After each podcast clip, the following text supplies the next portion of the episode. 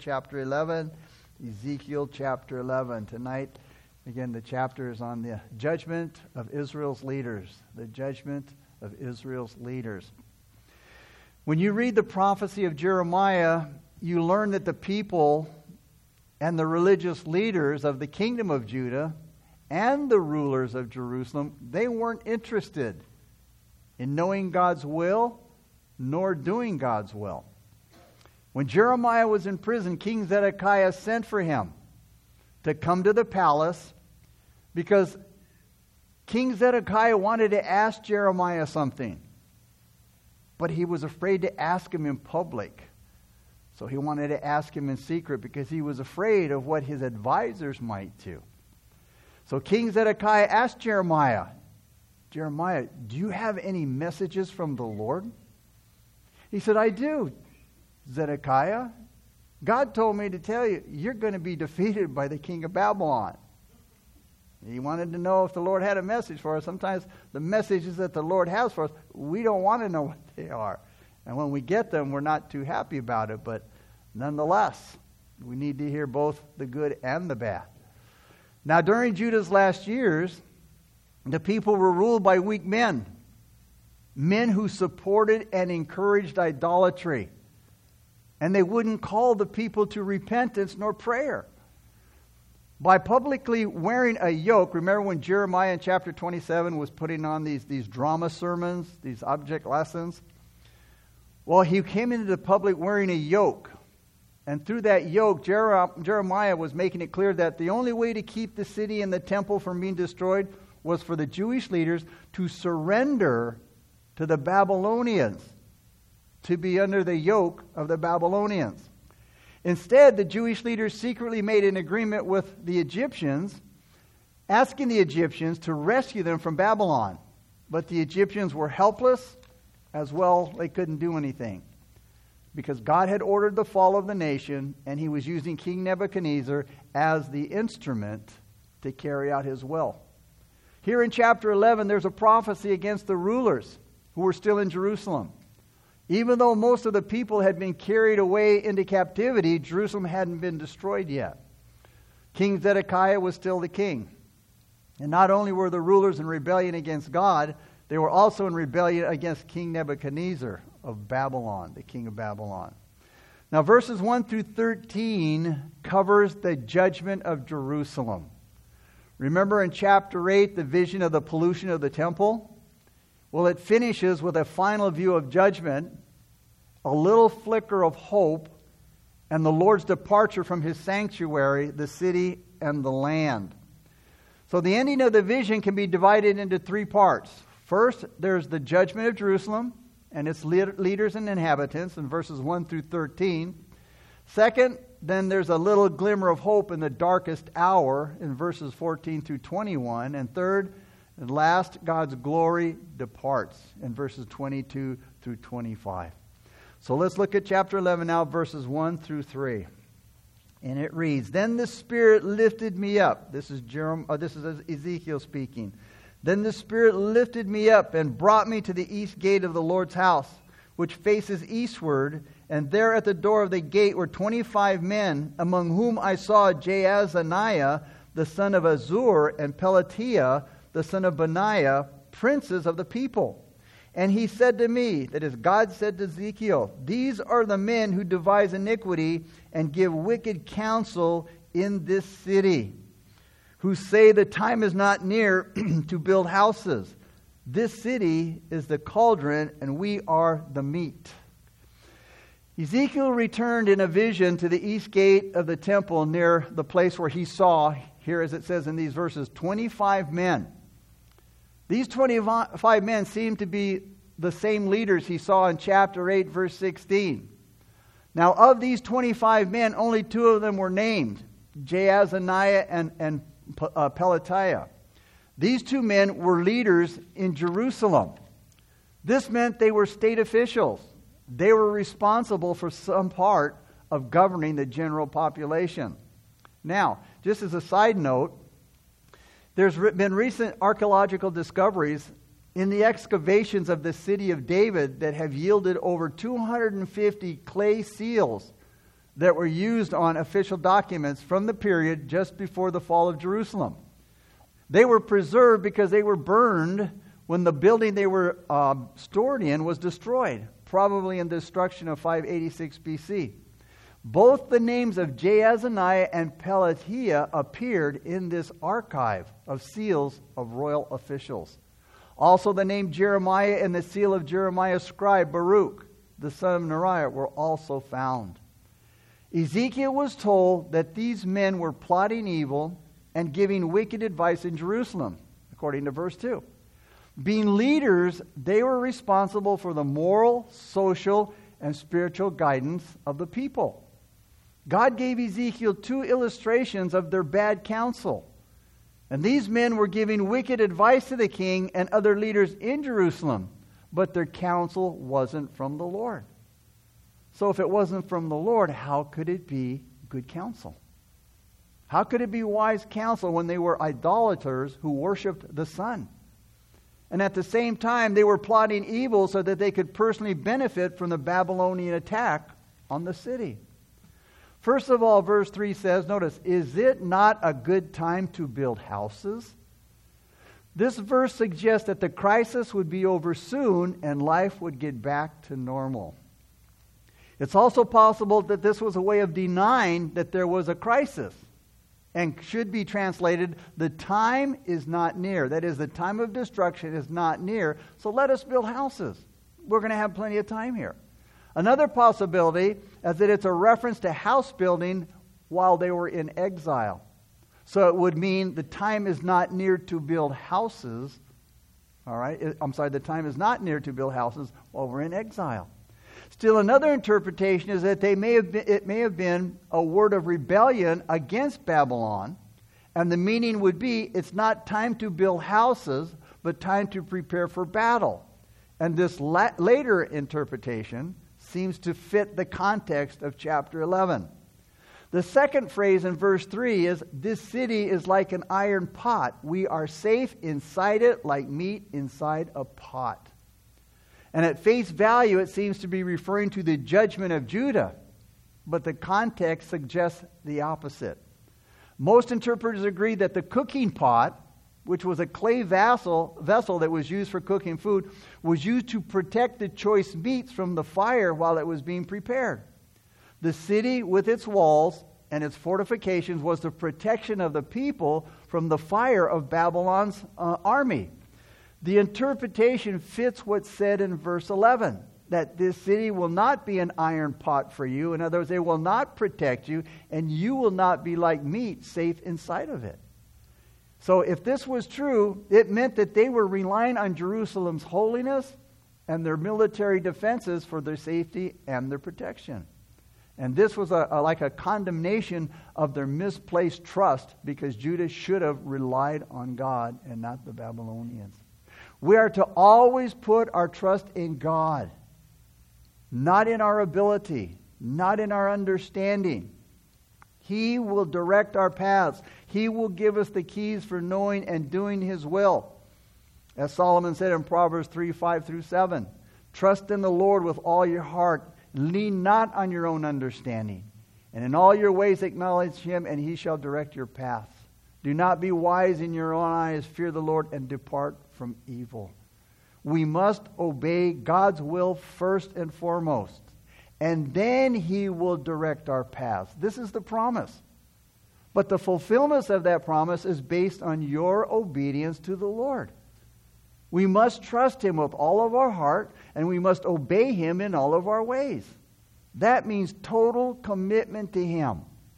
The word trust in verse 5 means to lie helpless or face down.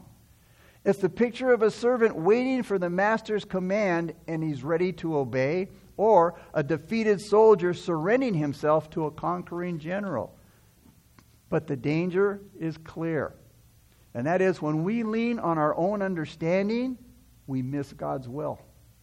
And this warning isn't suggesting, okay, that, that you know, God gave us brains. So it's, it's, a warning, but it's not suggesting that, that God's children turn off their brains and ignore their intelligence and common sense. It just warns us not to depend totally on our own wisdom and experience, or the experience and wisdom of others. Abraham did this when he went to Egypt. And, and, and, so did Joshua when he attacked the little town of Ai. See, when we become wise in our own eyes, then we're heading for trouble. And this is probably, Proverbs, you know, 3 verses 5 through 7 is probably, you know, uh, one of the Christian's favorite verses. But we need to remember that these verses, remember, are directed to the man or woman who diligently studies God's Word. To the young man or woman who listens to God's law. It's like Paul when he wrote to Timothy. He said in 2 Timothy 2:15, "Study to show yourself approved. Don't just read. Study to show yourself approved to God, a workman that needs not to be ashamed, rightly dividing the word of truth.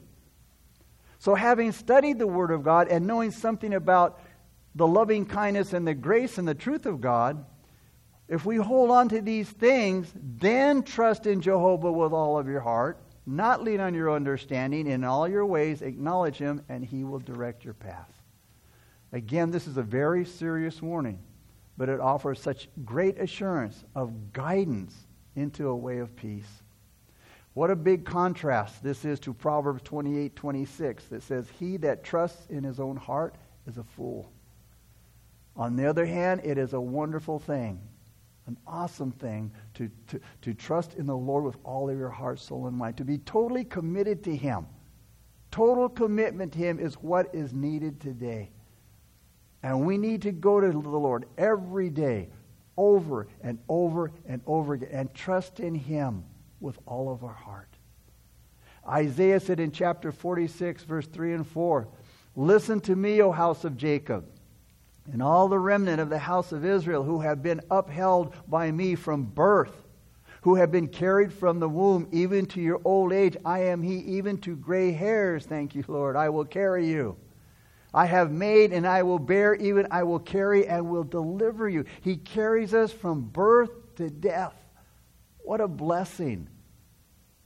He says, I've carried you from birth, from the womb, to your old age, to your gray hairs. I've carried you. I will bear you. I will carry, and I will deliver you.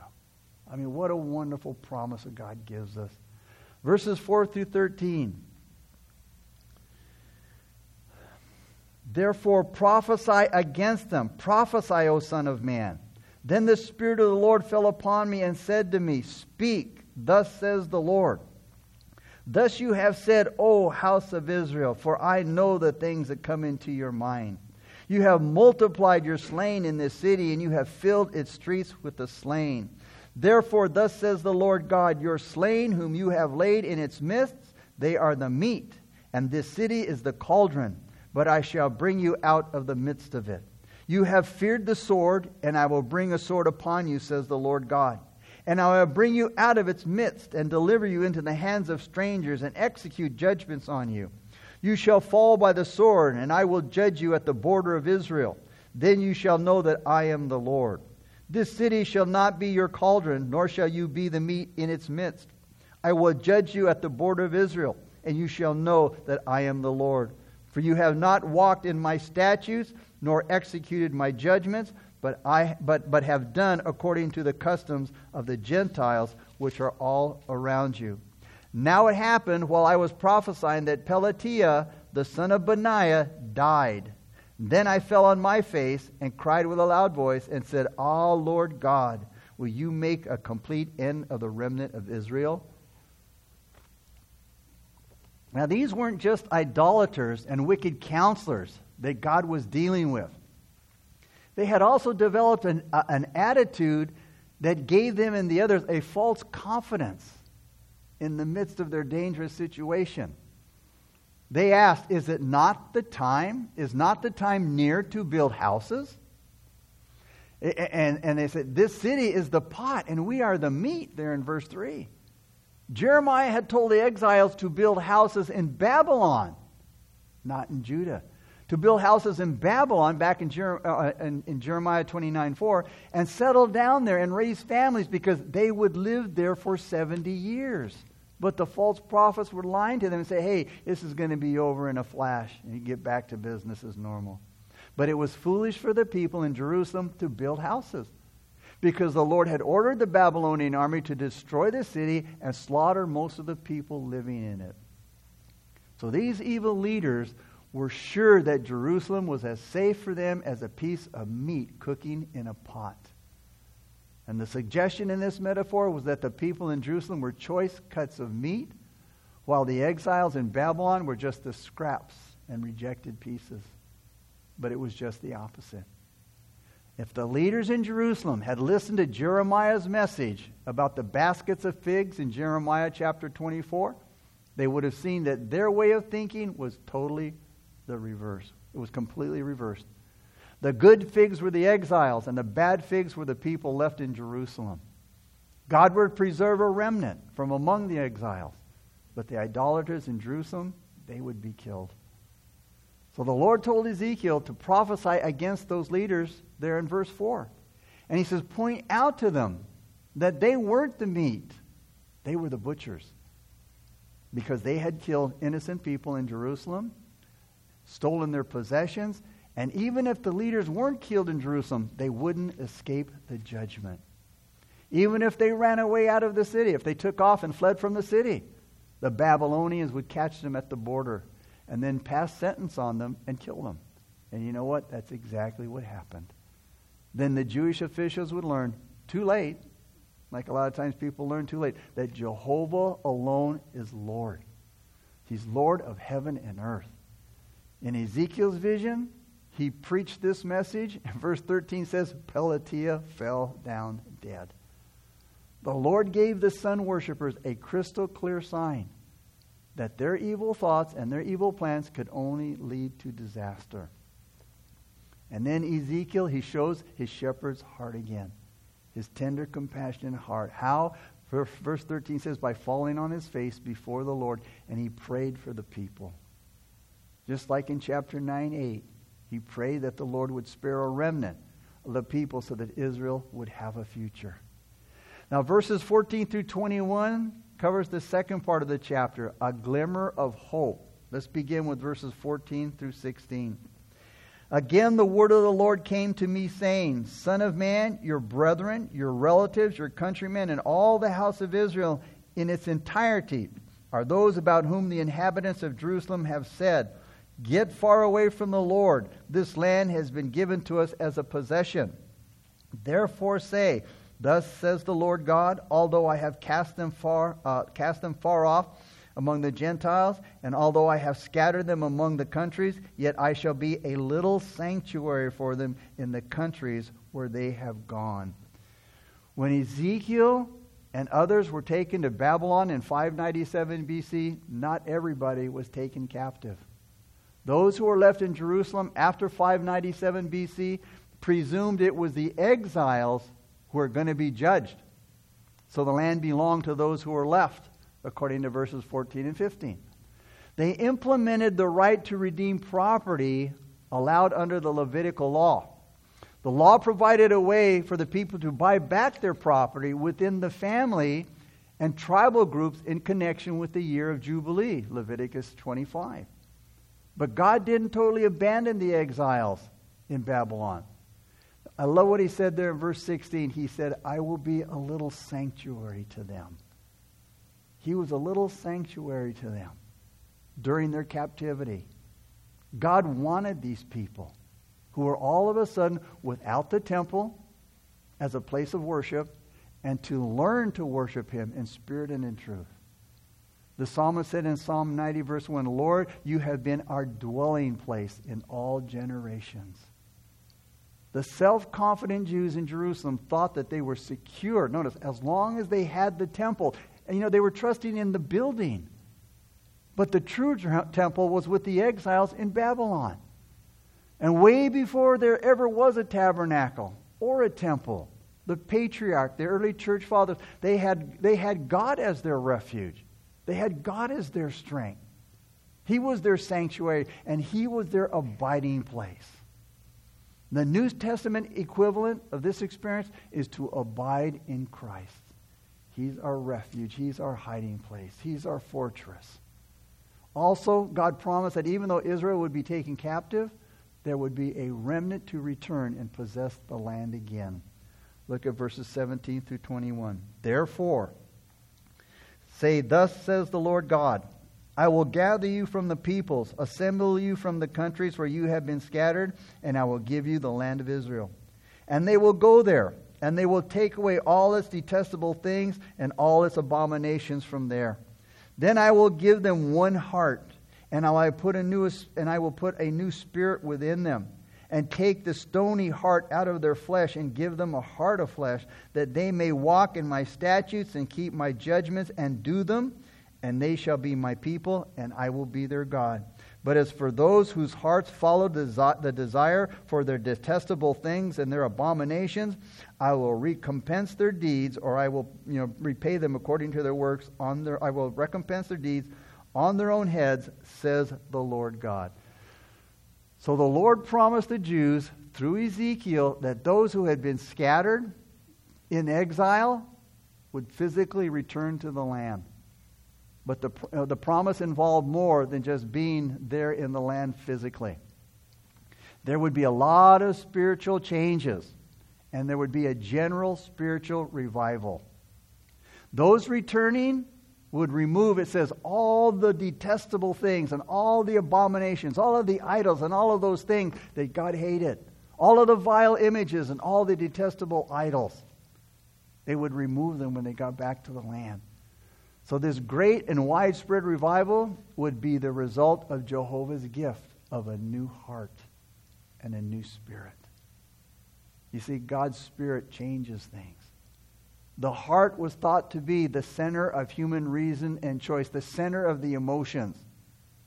You know, what, what the heart, what, what leads somebody to reject one way and choose another. So, this new heart that God would give the people would not be divided any longer between the true and living God and dead idols. They wouldn't be flip flopping anymore between two opinions, sometimes serving God, sometimes serving Baal. An undivided heart is what they had. It was, you know, eh, in, in, you know, and now it would be to pursue the way of worship and to serve the Lord. In 1 Kings 18, verse 20, it says, Elisha came to all the people and the prophets on Mount Carmel, and he said, How long will you falter between two opinions? If the Lord is God, follow him. But if Baal, follow him. In Joshua 24 15 said, Choose for yourselves this day whom you will serve. Israel had tried to follow the Lord and idols. And a lot of people today, even Christians, they try they have one foot in the kingdom of God and one foot in the world. It, it, it can't happen. It won't work. That's a divided heart. So trying to follow the Lord and trying to find, uh, follow the idol, that's not a very well thought out plan and it only leads to destruction. So from that time on, they were going to follow the Lord with an undivided devotion. And that's how we must follow the Lord with an undivided devotion, loving Him and only Him, serving Him and serving only Him with all of our heart, obeying Him completely and unconditionally. The new spirit here, the Lord promises them also seems to, to refer to a transformation of Israel's way of thinking, which verse said had become perverted. Notice he said in five, verse 5, I know the things that come into your mind. He knows our thoughts from afar off, the psalmist says in Psalm 139. So there's nothing we can keep from God. But the new spirit is united with God's spirit, which he promised to put in Israel. The change from a heart of stone to a heart of flesh is also promised in Ezekiel 36 26. A hard heart is a stubborn heart, it's an unresponsive heart to God. But a sensible and repentant heart, a soft and tender one, a sanctified and spiritual heart, one that's flexible and submissive is, uh, to the will of God, where the impressions are made, is where the laws of God are written. In 2 Chronicles 34, verse 27, the Lord, the Lord blessed King Josiah because he wasn't like the kings before him. King Josiah's heart, it was soft, it was responsive. and he humbled himself before God. Remember after Nabal, Abigail's wife, uh, after the run in that he had with David when he was, you know, trying to get a little, you know, uh, support and supply from Nabal? And how, how he just treated David, so badly, so discourteously, just no respect? Because he had a hard heart. It says, Nabal's heart then failed him, and he became like stone.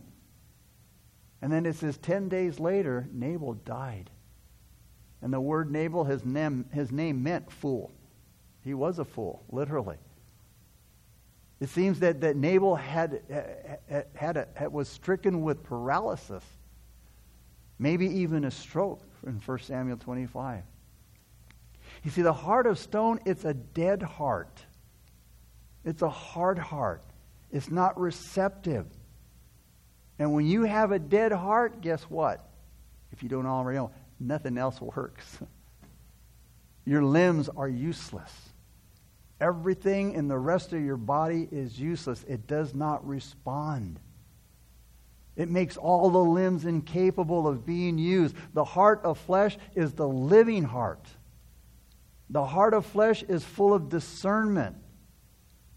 And at the same time, the heart of flesh is ready for new action.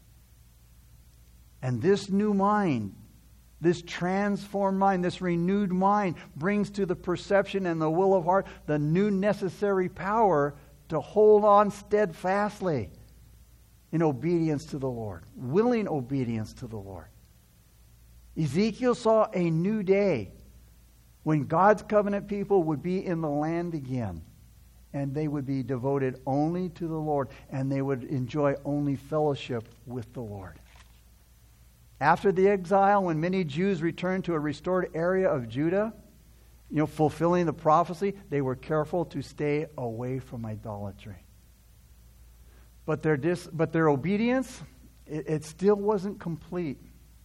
Neither was their experience of, of the, promises, the promised blessings that were connected to their, their obedience.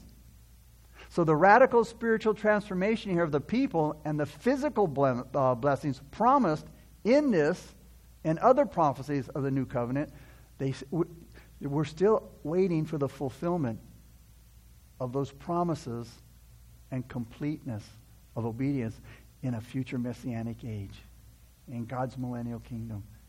But these promises would only be for those who would receive the new heart and spirit by faith. Those who refused would be judged and eliminated according to verse 21. The remnant would be made up of those who repented and returned to the standard. Nothing lower than the undivided heart.